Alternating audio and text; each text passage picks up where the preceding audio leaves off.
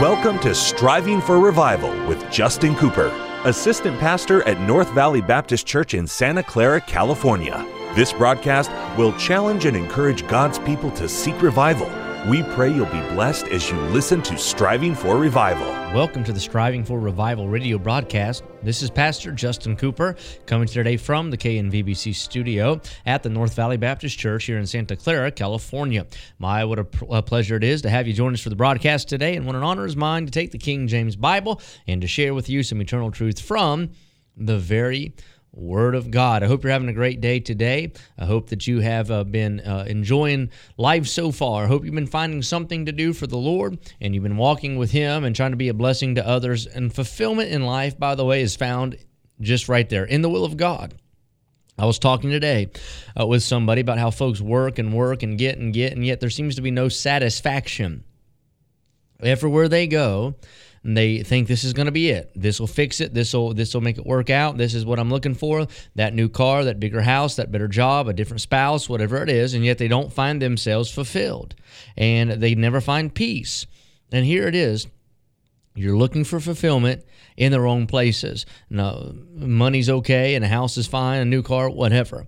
But fulfillment is only found in the will of God. And I tell you, we need to get back to preaching on that, preachers. And I think we need to get back to believing that, Christians, that the will of God is the best place to be. Now, that means for your children, and that means for you. And that means for your neighbors, and that means for every single one of us. And no matter where the will of God takes us, it's going to be the best place to be in this world. No safer spot than in the center of God's will. And I pray that that's where you're living today. Wherever you are and wherever you find yourself, know this God knows all about it. He knows exactly what you're going through, and I'm praying God will meet the need of your heart. Today we're going to get into a new chapter. We've been studying together verse by verse through 1 Corinthians, and now we're entering into 1 Corinthians chapter 12. This chapter is a chapter dealing with spiritual gifts, the diversity of spiritual gifts, the diversity of members or people in the church and the roles for that and the purpose behind that. God does not create us all uh, to do the same thing in one sense. We don't have all the same talents or attributes, but all of us can do something to edify the church and strengthen believers.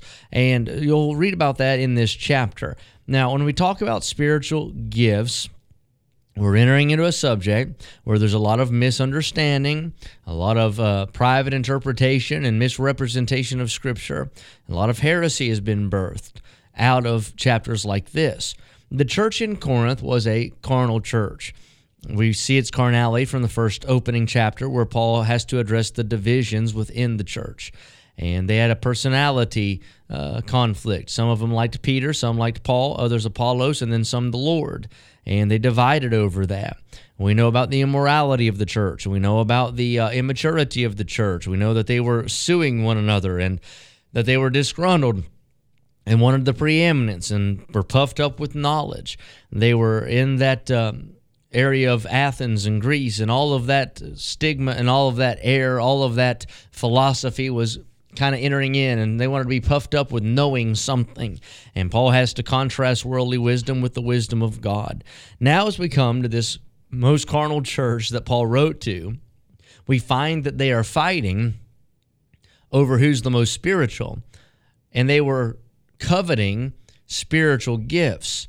Now, just like with anything else, a spiritual gift is never draw attention to the one who has it a spiritual gift is always to glorify the Lord and to edify those around.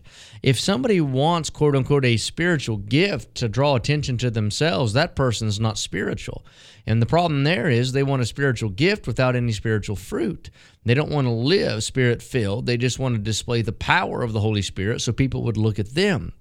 Now, let's consider this. Now, these gifts, some of them are what we call interim gifts and they have since been done away with. They have uh, been uh, they have ceased. The cessation of these gifts is very obvious and evident, as we'll read in chapter 13, that this is being written to Christians. In fact, this is one of Paul's earliest letters to Christians who don't have a complete uh, revelation of the Bible. They don't have Genesis through Revelation. The canon of Scripture has not been completed. And in the earliest days here of this New Testament ministry, you'll find that certain miracles and signs and these gifts would accompany the ministry. Some were to authenticate the apostles' message to unbelieving Jews, for the Jews require a sign.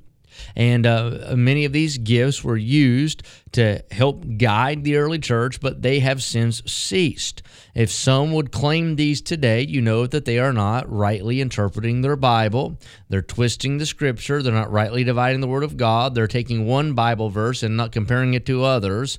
They're not taking the full harmony of scripture and running with that, is what they're doing. Now, there are entire denominations today built off of a gift uh, and, and it's sadly a gift that is no longer in existence, and it's also a gift that's not even what they claim it was in the first place. Um, but we'll read about that in this Bible study. Now, in verse number one of chapter 12, here's what it says Now concerning spiritual gifts, brethren, now, there's where we can stop for just a moment. Spiritual gifts are for saved people. If you're not saved, you're not going to possess one of these quote unquote spiritual gifts.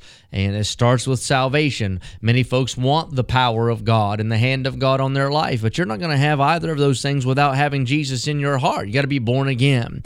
Brethren, I would not have you ignorant. So it's obvious, Paul, even though he's using kind language, is saying that they are ignorant.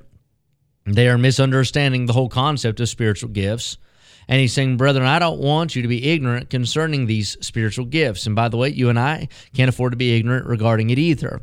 And there's that's why we have a lot of that heresy and a lot of that uh, falsity out there is because of the ignorance of people.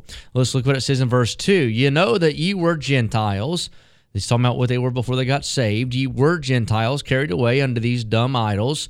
What he means by that is these inanimate objects, these things that could not answer prayer, could not speak, and could not save, and yet they worshiped them. They were inanimate. They were, quote unquote, dumb idols, even as ye were led.